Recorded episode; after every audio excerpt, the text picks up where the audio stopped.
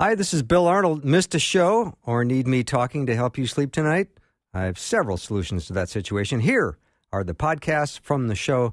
You are the best for listening and supporting Faith Radio.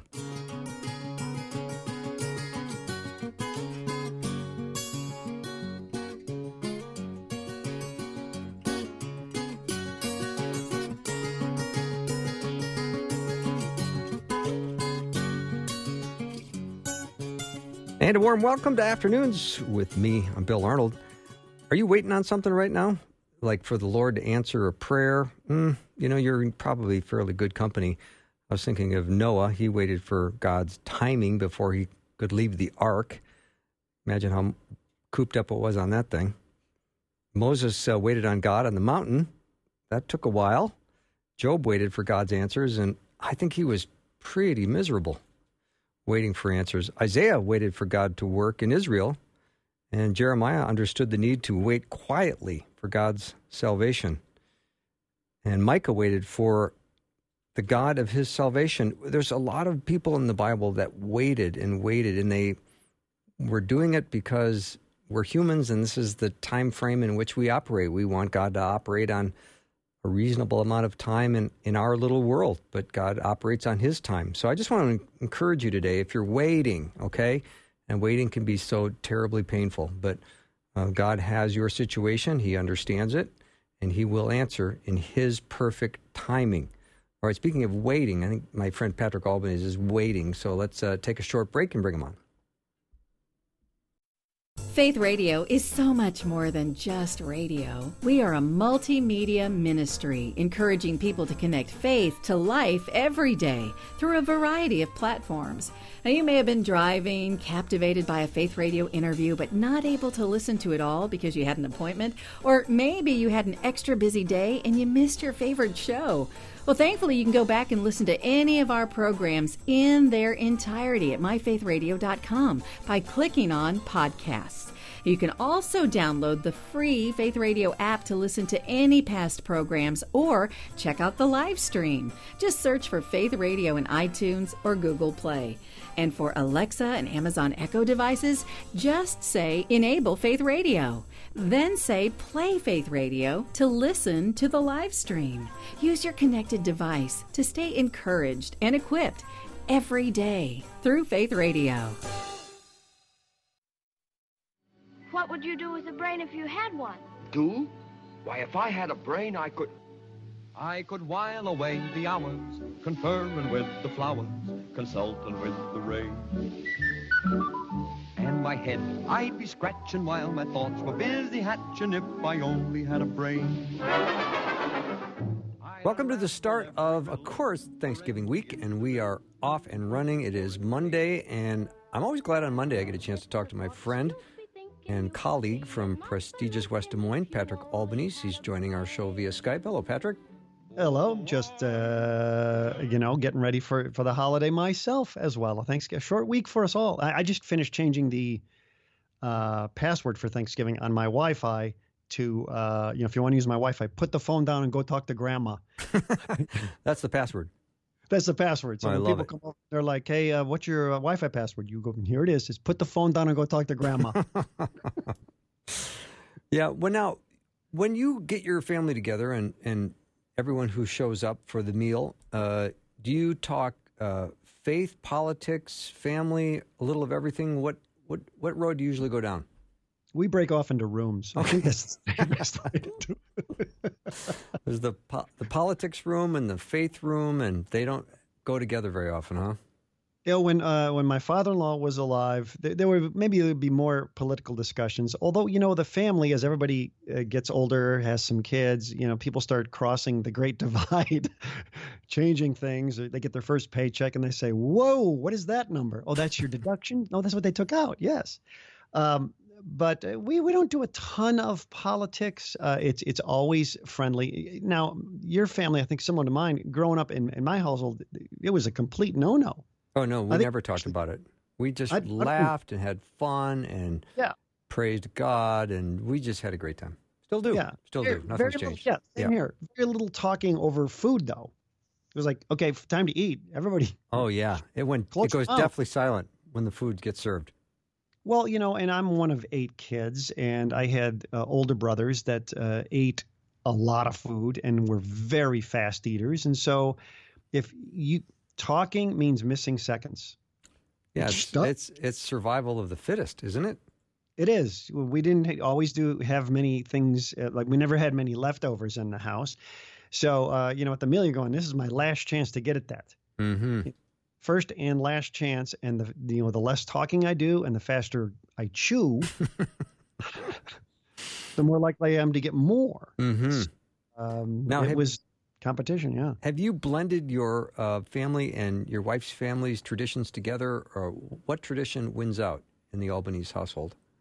Uh, hers kind of do since you know we're mostly surrounded by her family. Although our traditions were not very far apart, uh, I think they do a lot of the um, uh, like like Christmas, for instance. Um, they do almost all the gift opening from family on Christmas Eve, and in my my house we just did one. You open, like usually it was Grandma's gift, you know, and you'd say, "All right, let's open the sweaters. Let's get them open."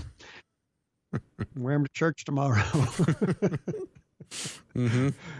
Yeah, Socks and, and then- sweaters, and then the next day was the fun, and- the fun present day. I know, but isn't it funny? You do get to a point in your life of going, all right, a sweater. Because you hate buying buying clothes so much that, uh, like my sister just contacted me. She says, you know, um, what do the kids want? I said they want clothes. They just want clothes. Here are their sizes. Just send clothes. A, my my sister has impeccable taste. B, I I do not like going out for any type of clothes purchases for anybody, myself included. Yeah, well, win-win. So, yeah, it's a win-win. It's send clothes. They'll be yeah, happy. Yeah. And what time do you eat your Thanksgiving meal? I'm always curious to find out when people do it.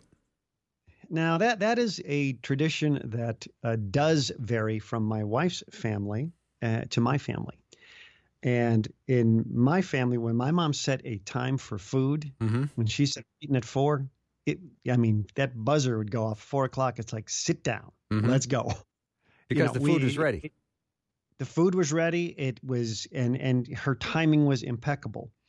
Um, so if like we're supposed to go visit my my we're going to have it at my wife's sister's house and they live about 75 miles away and uh so I said, well, what time are we going? What time's dinner? She says, I think we're eating at two. I said, okay, so uh, 75 miles. All right. So we'll leave here noonish. She's like nine. Nine. It's way I go, too early. I said, I've, I've, I'm missing a three hour window. What? What's, I don't have to talk to them this whole time, do I? What's going on? Right. She says, well, it could be any time from noon to two. Okay.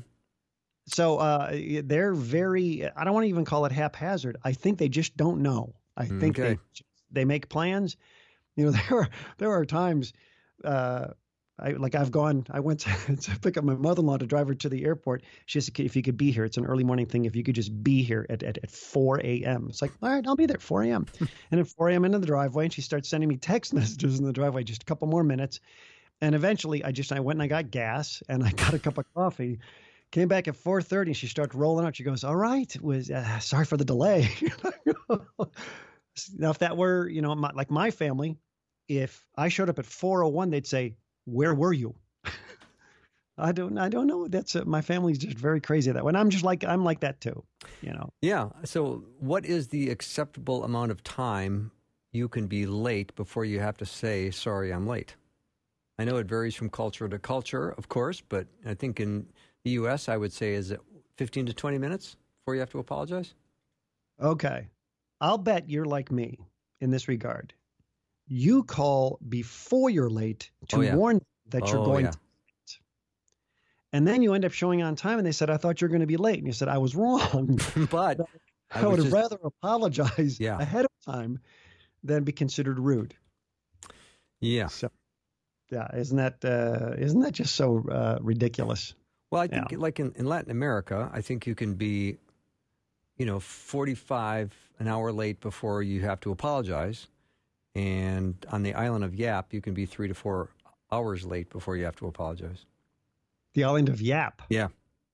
i'm not that gives listeners something to Google while we yeah go to i'm break. going to google that right now there better be a yap by the way Oh, there is. There is. Don't think I'm making this stuff up because I never make stuff up. All right. Now, being in uh, Iowa, which means you must be getting uh, bombarded with political ads. Oh, it's ridiculous. It's it's it's and it, really the nonstop portion of it hasn't even started yet, and Oh, you have so many of these people running, and and it's amazing because I go, what did a couple more just entered? Uh, I think it was Deval Patrick was thinking of entering, but he had held his first event and two people showed up, so that's not a good sign. Um, but uh, yeah, the Bloomberg ads have already started. Pete Booty Judge, Buttigieg, Booty Judge. Mhm. Oh, can we just change his name? Uh, he's all over the airwaves out here, And, and, and uh, he's got some momentum in, in Iowa, doesn't he? He does. I, I think he's following a lot of the, you know, the Barack Obama in 2008. You know, he wasn't supposed to win anything. It was supposed to be Hillary's deal. And uh, Barack Obama said, well, you know, Iowa's up first. Let me just focus on Iowa and spend some time in Iowa and get to know the Iowa people. And and that plan worked. And I think uh, Mayor Pete, because that's easier to say, is probably following a, a similar plan. Although it's like it's amazing. You know, he's he's a very young guy, and I have absolutely no idea of his accomplishments other than I, I guess he's a Rhodes Scholar, and and that's supposed to be pretty darn good, I guess, right? Makes you smart, right? Mhm. And and he's the mayor of South Bend, Indiana, which is, you know, I grew up in the Chicago area. South Bend was very often the punchline of jokes, and I believe it still is. So I, I don't know if that's exactly a, a resume enhancer Mm-hmm. he'll, he'll have these commercials on here in Iowa, and he's talking to Iowa people, of course, because you have to appeal to the Iowa people, and they're saying things like, "Oh, you know, he's just, you know, he, you know, he does what he says." And I'm thinking, how do you know? You, you never, who, you never heard of this guy until a couple of months ago. You live in Iowa. He's in Indiana. I have no, I don't. Does he? Does he get things done? Does he do what he says he's going to do? I have absolutely no idea. That's the power of advertising, you know. Mm-hmm. Commercials are, they got all that feel good music, right? Yeah. Patrick, let me take a little break. When I come back, I want to chat about uh, rumors and how things get started and how important it is to be debunking them early. Because if you don't, uh, the longer they go unchallenged, the harder they become to dislodge, especially in the minds of people that don't do any further investigating. So let's talk about that when we come back. Patrick Albanese is my guest. We'll take a short break and we will be right back.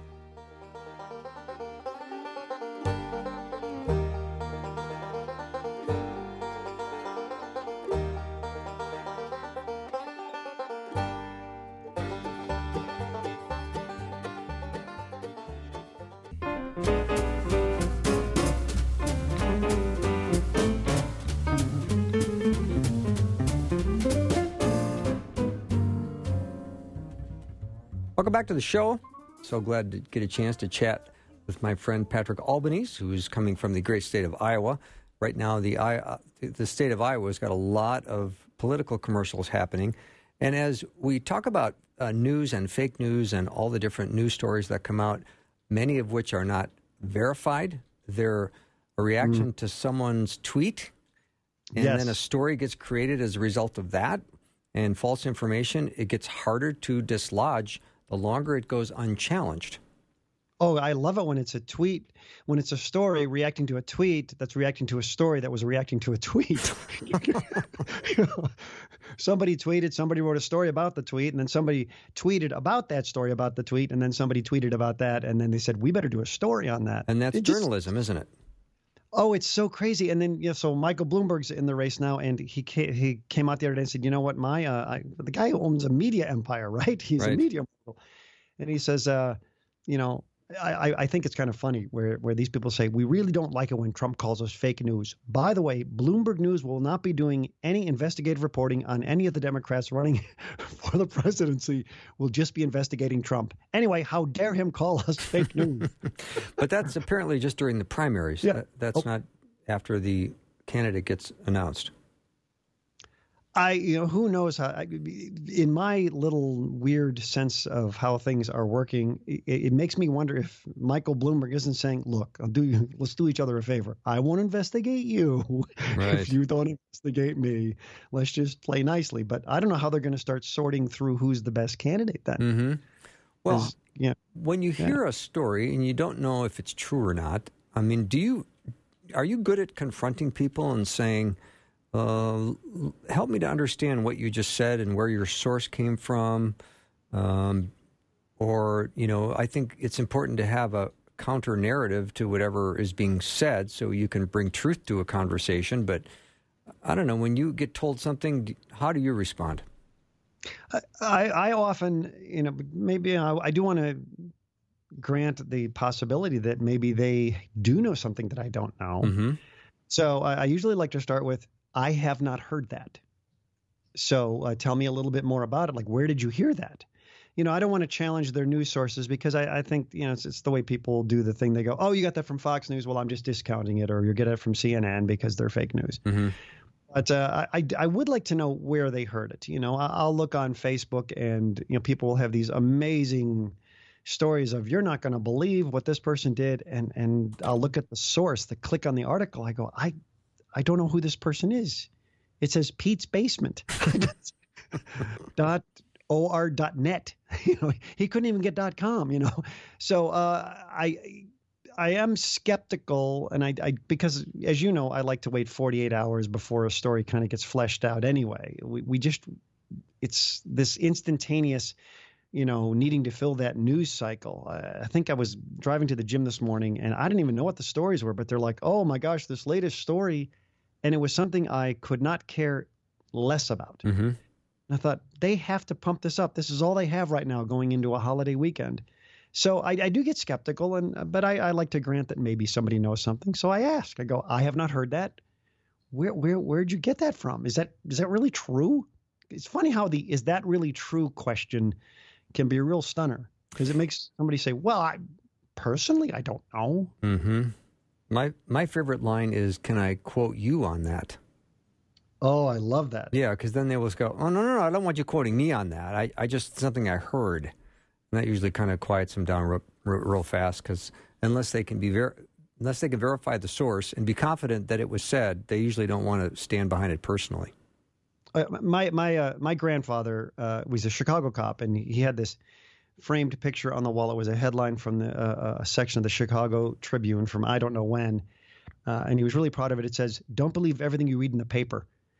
You know, that was kind of the extent of it. Yeah. That was really not a not a great joke. It's there's a, there's a doesn't land well. But but but my grandfather used to say that to me actually all the time. Don't believe everything you read in the paper, and he would say this, you know, way back then. Uh, and you know, as a kid, you go, well, "Why not?" And they knew then. They didn't. They they were skeptical, and we've even lost our skepticism. And sometimes I think the skepticism is because we want so many things to be true. We, you know, uh, back when they were investigating Hillary's emails, there were a bunch of people going, "Oh, they got her. Oh, I believe every. You tell me any story that says we got her this time, and we got her, and I'm gonna believe it, and I'm gonna be satisfied." It's like make your life about a little bit more than that. Mm-hmm. That's not a healthy way to go through your day. I don't think, but um, yeah. Well, I feel that the less I read various news sources, the happier I am. I stay pretty much in my lane of looking at God's word and learning more about Him. And at the end of the day, I think I'm going to be way way better off. Uh, yeah, and you know how much of this stuff it's amazing how much turns out to not be true and it should be a reminder to us don't believe the rumor yet. Things are just in the rumor stage and you know, I don't recall as a kid seeing so many news stories with we talked with a person close to somebody who was close to the person close to the situation. And they have an inside source that says that somebody next door to the person close to the person in the situation, who's a uh, an employee of the undersecretary of the undersecretary, says, "Oh, it's just, it's you know, horrible." It is. It's just you, after a while you go, ah, uh, okay. I don't even know a person close to the investigation, and uh, whatever.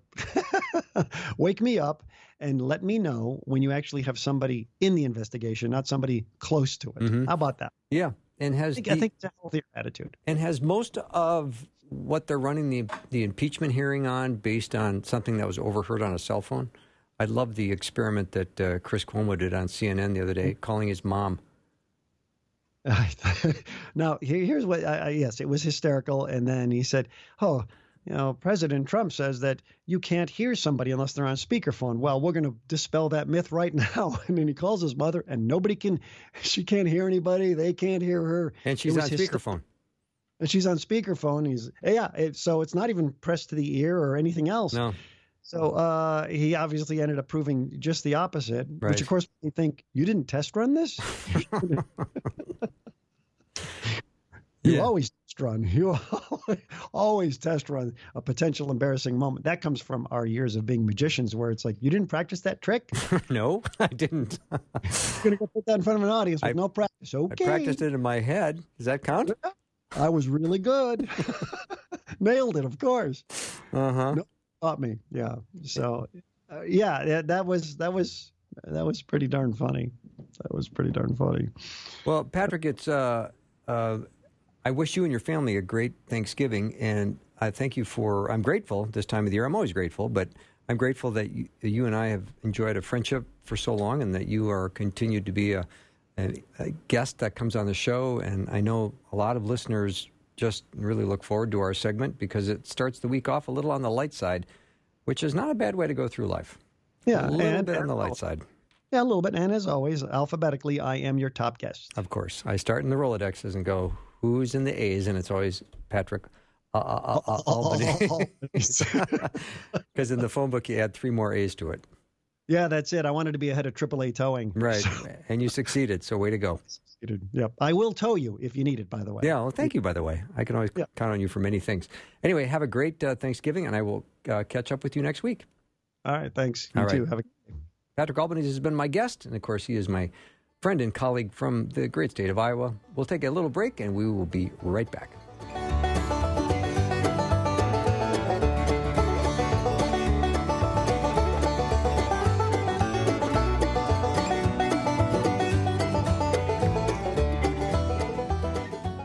Thank you for listening to Faith Radio, where you can find relevant Bible preaching and family focused teaching to help you grow in your faith. Our mission is to lead people to Christ and nurture believers in their faith through Christ centered media. Find out more about your favorite programs and features and find helpful articles on relevant topics such as marriage and family, finances, health and wellness, and spiritual growth, all at myfaithradio.com.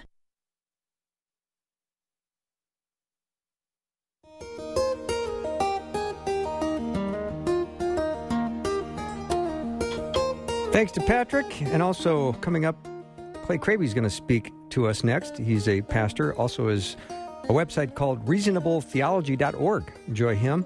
Uh, he's going to talk about three ways to recognize a false teacher. And then, uh, coming up in the next hour, the live event we did last week with uh, Jeff Verdorn on the 21st. We had a sellout crowd, and it was really a wonderful evening. But we're going to be airing that in its uh, entirety coming up in hour two. And I know there's a lot of people that have asked when that hour is going to air, especially Jeff's mom. So uh, we'll take a little break, and we'll be uh, right back with Clay Kraby.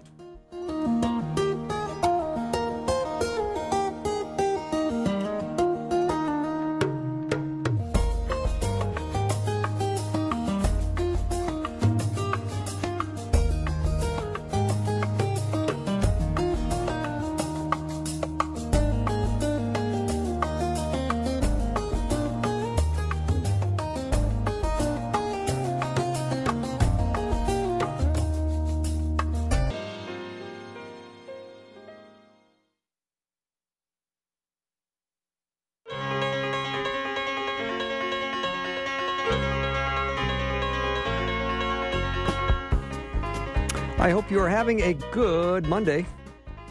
For many, it's going to be a shorter week because of the Thanksgiving holiday, so that will be good, especially if you are in the need of a break, like many people are this time of the year. It's been fall seems to be a very busy time of the year, and now after fall or after uh, Thanksgiving, things kind of gear up for the holidays, and that's busy as well. So I hope you're finding a chance to get some rest this week. Um, Clay Kraby is my guest on our studio line right now. He's a pastor in North Dakota, and he created a website called reasonabletheology.org. He just wants to make theology as accessible as he can for the everyday Christian. I have a feeling that's a lot of us, including this host. So, uh, Clay, welcome back to the show. Hey, appreciate you having me. Always fun to talk to you. Thank you so much. We're going to talk today about false teachers. You know, they are they've been around since the beginning of time, haven't they? Yeah, not not a new problem by any means. You see it, you know, as early as Deuteronomy 13, the Old Testament, already talking about false teachers that are going to come in the midst of everyone. Mm-hmm. I've always wondered what the motivation is for false teachers, unless it's always Satan at the uh, core of it all. Oh, I think certainly uh, Satan is at the core of it all, but you know he he uses people and their motivations and and their desires. So I mean, there could be a number of things: uh, a desire for power, notoriety, notoriety, fame, money. Certainly is one that comes up a lot. So lots of lots of our our sinful passions and desires get kind of used, and and Satan will bait his hook to the taste of the fish by any means. Yeah, no question. So maybe we should talk a little bit about the the ways that uh, we can better recognize a false teacher. Sure, absolutely. And if if you're thinking, you know, where in Scripture can I kind of get a sense or some of the ways to distinguish false teachers from true teachers? Uh, you really can't go wrong with the book of Second Peter. Uh, it really handles this subject probably more focusedly than than other passages of Scripture do. Though it's like I said, it's already as early as Deuteronomy. It's throughout throughout the Bible, both Old and New Testament. But Second Peter especially gives us, you know, three very effective ways of recognizing who false teachers are. Because, like it says, they're going to slip in among the sheep. They're going to claim to teach true doctrine, and yet, as Christ warned, false prophets come in there. They're in sheep's clothing, but inwardly they're ravenous wolves, and that's what we have to be aware of. All right, so let's uh, maybe work out of the, the text from Second Peter and maybe find out what exactly we can learn from that that text. Yeah, there's like I mentioned, and as you mentioned as we began here, there's really three main distinguishing characteristics that we see uh, in Second Peter, at least. There's certainly others throughout the rest of Scripture, and we can talk about those. But the first one we see is that of greed. You see that when it talks about these false teachers having hearts trained in greed, or they have a love of gain from wrongdoing. You see that in verses 14 and 15 of 2 Peter chapter 2, and that really touched on your first question. What motivates them to spread false doctrine, false teaching? And, and what we see so often, especially with today's, you know, brand of false teachers, is you see people flying their private jets around, wearing expensive clothes, they are they're led by greed and a desire for material wealth and not only do they desire it for themselves really the way they become popular so quickly is that they often promise it to those who are listening to them which of course is very attractive. And there are there there will be times when pastors despite their lifestyle will declare biblical truth right? As far as you know just your everyday pastors or false teachers that are actually proclaiming something that's true? Well i i would guess to say there's going to be uh, teachers that might be deceived because they're believing that they're they should maintain this lifestyle which to the average person seems completely outrageous but they will on occasion proclaim the gospel and people will come to faith as a result. Is that a fair fair assessment? I, I think that you you can say in circumstances that that someone may be um, may be themselves deceived, and and so whenever we're talking with someone who's in error, part of what we try to discern is, am I discussing this? Am I interacting with someone who knows it's error and is intentionally spreading that, or are they deceived? That's a great and point. in either case, you might have people in in the false teaching realm, whether they're self-deceived or intentionally deceiving uh, the reason false teachers are so dangerous is because they try and look like sheep. So certainly they're going to espouse doctrines, they're going to say things often that are true. And I think the the slipperier they are, the more difficult it is to discern. Oh, is this person saying things that line up with the Bible, but this certainly doesn't sound like it's in the Bible? I think that makes them all the more dangerous because it's difficult to draw that line between truth and error and sadly, many times uh, it, it is people that are either reckless um, or they know what they're teaching is not true, but they're doing it for their own personal gain. Mm-hmm. Do some of these false teachers have a tendency, Clay, of staying in a certain lane, using certain portions of Scripture over and over and over? Oh, absolutely. You know, there's many different kind of flavors of false teaching, if you will, but the the thing that seems to really be um, kind of a, a cancer in the church right now is this idea of the prosperity gospel, where people promise health, wealth, prosperity, and they're talking about material possessions.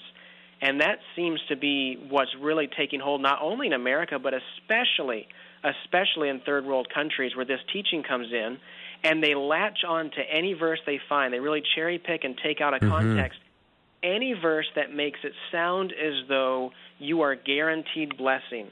Uh, if if you love God and He loves you, you will have material wealth and prosperity.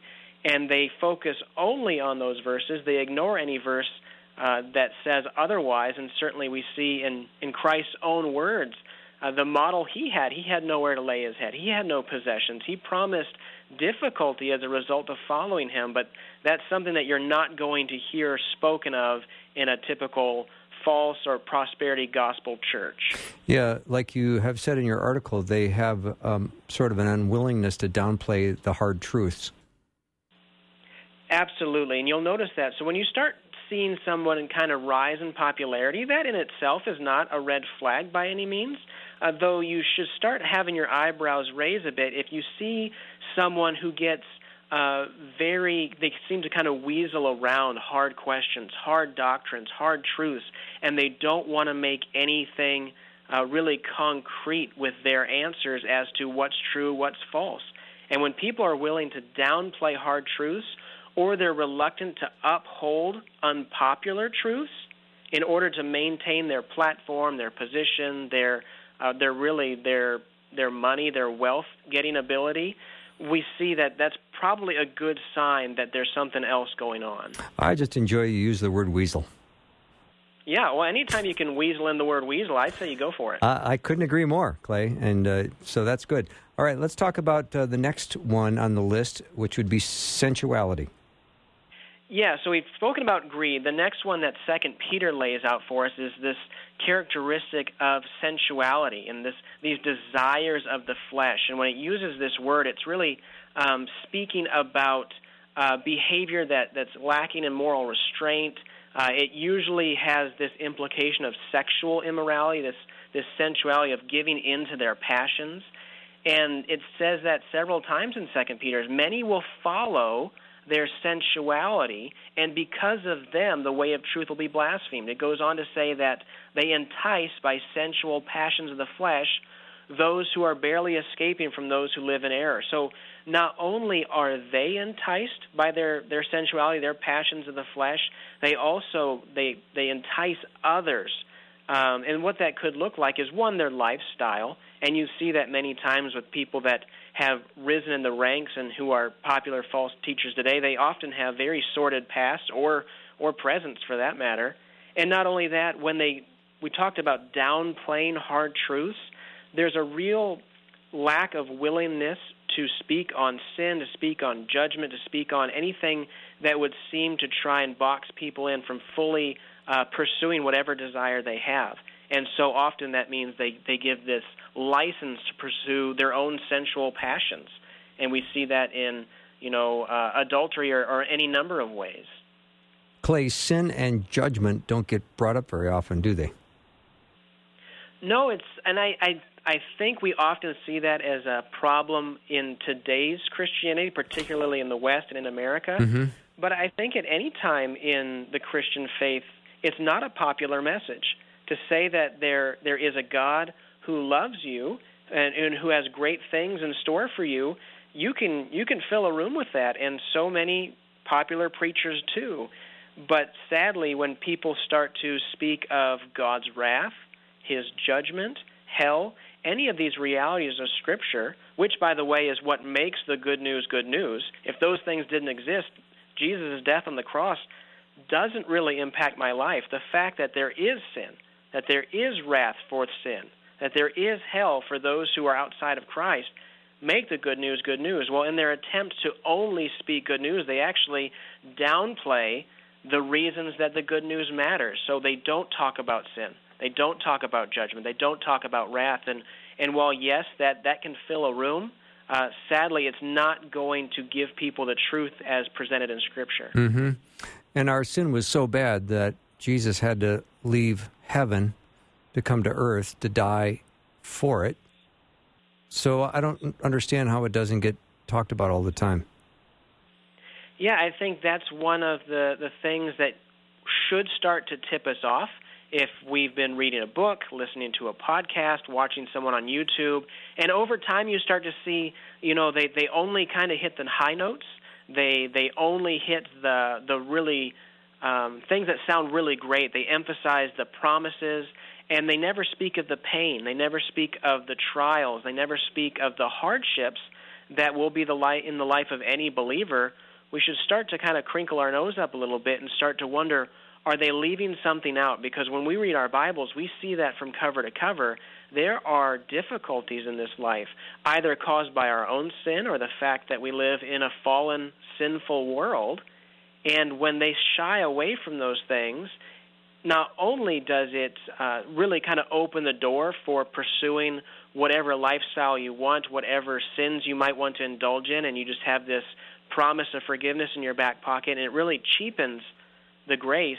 But once you sit down and examine it, you really start to see that news is not as good as the good news of the gospel, the the full counsel of Scripture that has that includes both the good and the bad of, of what it means to live in this fallen world. That's the better news.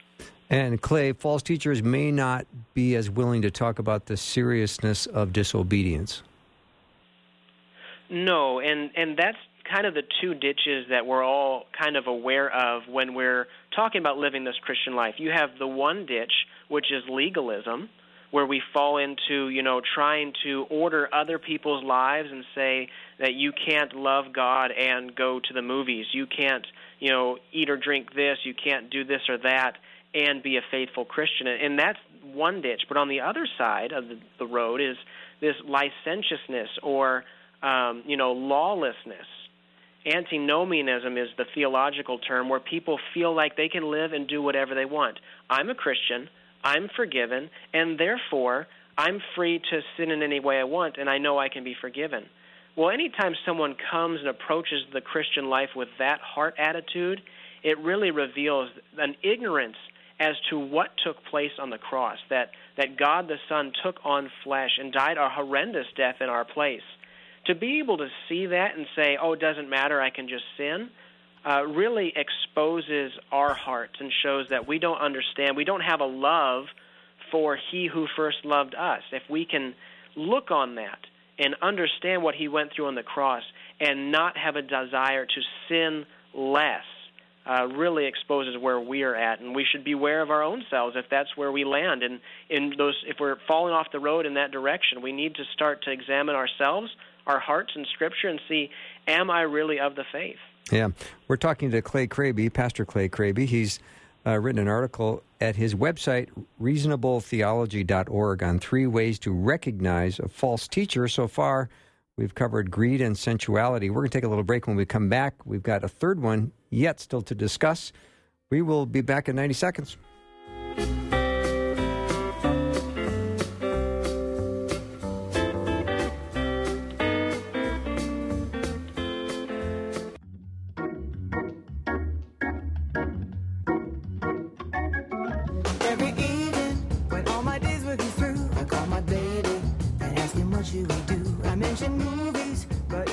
Talking about false teachers today with Pastor Clay Kraby. His uh, website is reasonabletheology.org, and he has used uh, the word weasel and crinkle so far. So we're tracking today, Clay. I've got a list of, of unusual words I'm trying to get through. And Good. Good. Good. So, anyway, let's talk about the third one denying God's judgment. That's another sign of a false teacher. Absolutely. And is this not the very first false teaching? You shall not surely die. Right. And that's what the serpent tells Eve in the garden in Genesis 3. And there's this denial that, that God will judge sin. Uh, and we see that in Second Peter as well as we've been using to walk through these distinguishing marks or these characteristics of false teachers. And in that, the people that Peter was speaking of were particularly doubting and casting skepticism. He calls them scoffers they were scoffing at the idea that Christ would return. And they're not only scoffing at Christ's return, they're also rejecting the judgment that he's going to bring with him when he returns. And the logic at play here is if Christ isn't going to be coming back, what should hinder us from indulging in our greed, in our sensuality, in all these other things?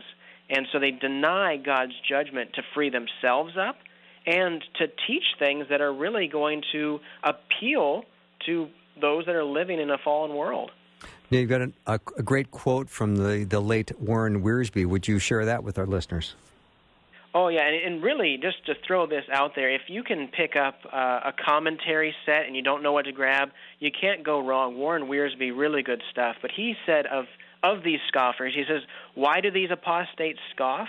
Because they want to continue living in their sins. If your lifestyle contradicts the Word of God, you must either change your lifestyle or change the Word of God." The apostates choose the latter approach, so they scoff at the doctrines of judgment and the coming of the Lord. And how true is that? We see in our own day where people find things that are no longer convenient either to them or culturally, and there's these attempts to change the Word of God, either in conversations when you hear people say, well, to me this means, or my God wouldn't do this or that. That comes out a lot of times where people are trying to change the Word of God because the alternative is I have to change my lifestyle. And less the Holy Spirit is in us doing that, we're not willing to change our lifestyle. Mm-hmm. Clay, are are seekers or new believers are they more subject to misunderstanding? You know, when Jesus talked about that that we would know false teachers by their fruit, and you look at some of these false teachers that have extravagant lifestyles, might a seeker say, "Well, that's a that's a lot of fruit in this guy's life"? Oh, absolutely. Because if you think of just kind of the the cultural Christianity, if we can use that term, people, hey, I was born in America, I must be Christian. Mm-hmm. They really kind of through osmosis get this message that to be a faithful follower of Christ means to be blessed, or to be a good person means you'll have a good life. And so that's already sort of the assumption that's out there. So if someone is new to the faith or is a seeker, as you mentioned, that's curious about Christianity, when they see someone that is that seems to have a great smile and they wear nice suits and they've got three million Instagram followers and they're they're flying on these planes and meeting with these celebrities, that's attractive. That's attractive to lots of people, but especially susceptible to that, I think, are new or non-believers that are that are sincere in their pursuit of wondering what this Christianity thing's all about. And of course, that's the danger. Mm-hmm. And that's what you see in these churches. Uh, I would be shocked if you went into some of these these huge churches that these false teachers have and find someone who's been there for eight, ten years. They're, these are churning through new believers that that God willing kind of wise up and, and see that they're they're not being fed uh, meat. Oftentimes they're not even really being fed milk, and and they move on to to better places for them to grow in their faith. But absolutely, they're under uh, great danger mm-hmm. of Clay, being drawn into these people. Yeah, Clay, do you have a thought on the difference between a person who is a false teacher and and maybe the person who might spread false teaching, maybe unwittingly? Um, is there a difference in God's view? You know, someone that spreads Yeah. a wrong interpretation of a verse, uh, but they believe it's true. Um, they just didn't handle Sure. the Word of God correctly. I think that's that is an important distinction to make. So when we're having this discussion, we're not talking about those who, in some ways, unwittingly uh, teach error. Because we have to recognize that all of us, if that's what we're talking about, we're all false teachers. Because none of us are hundred percent accurate in our understanding of Scripture, our understanding of how that applies to our lives. We're all going to have errors in our understanding, in our teaching, in our doctrine when we're talking about false teachers, we're talking about those who are taking a core tenet of the faith, say the deity of Christ, the Trinity, the the way of salvation, what the gospel is. They're taking that and teaching something opposite.